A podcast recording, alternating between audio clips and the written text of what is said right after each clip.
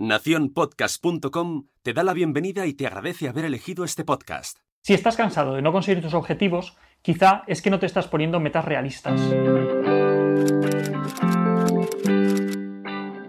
Seguro que te identificas con esta historia. Llevas un montón de tiempo queriendo hacer un montón de cosas interesantes, pero no acabas de lanzarte. Y llega un día en el cual acabas de acaparar toda la motivación que te hacía falta y de repente coges y te lanzas. Coges un papel y empiezas a prepararte un horario. Un horario que es perfecto, parece un horario del colegio. Los lunes por la mañana voy a hacer esto, los lunes por la tarde voy a hacer esta otra cosa. Los martes, miércoles, jueves, toda la semana la tienes perfectamente planificada de lunes a domingo, con un montón de tareas, con un montón de actividades perfectas. Llega el domingo por la noche, te acuestas, al lunes por la mañana te levantas y te dispones a hacer la primera tarea. Pero de repente algo se tuerce mínimamente y acabas abandonando toda esa planificación. Pasan los días, pasan las semanas y aquellos buenos propósitos que tú te habías marcado se quedan efectivamente en eso, en simplemente buenos propósitos. No acabas de reengancharte con una rutina positiva, no acabas de conseguir los objetivos que te habías marcado. ¿Qué es lo que sucede? Que probablemente te hayas puesto unas metas muy poco realistas.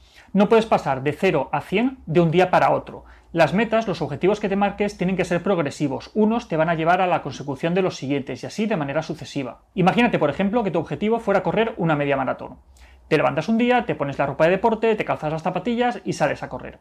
Y cuando llevas un kilómetro, porque tú no has corrido en la vida, es que te quieres morir, es que no puedes con tu alma, se te sale el hígado por la boca. Y claro, te sientes tremendamente fracasado. ¿Por qué? Porque tu objetivo era correr una media maratón y apenas has hecho un kilómetro. ¿Qué es lo que sucede? Que no está nada mal haber hecho un kilómetro, pero te sientes frustrado y te sientes fracasado. ¿Por qué? Porque tu meta era mucho más elevada. Sin embargo, si lo planificamos de otra manera, quizá estás mucho más cerca de poder conseguir correr esa media maratón o quizá un triatlón completo. Imagínate que tu meta inicial no es correr la media maratón, sino simplemente correr un kilómetro.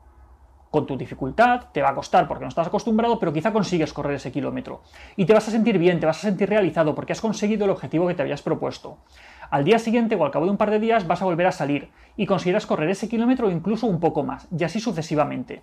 De esa manera cada vez podrás correr un poco más, las metas que te vas marcando cada vez serán un poco más elevadas y es mucho más probable que las puedas conseguir. Si no controlas la magnitud de las metas que te propones, puedes sacar frustrándote con muchísima facilidad y ese es el mejor camino para nunca conseguir tus metas. Pues bien, esto ha sido otro episodio de Píldoras de Psicología. Recuerda, si te gusta el vídeo, compártelo, suscríbete al canal, dale al like y cualquier sugerencia que tengas puedes escribirme a píldoras sin acento arroba albertosoler.es. Un saludo.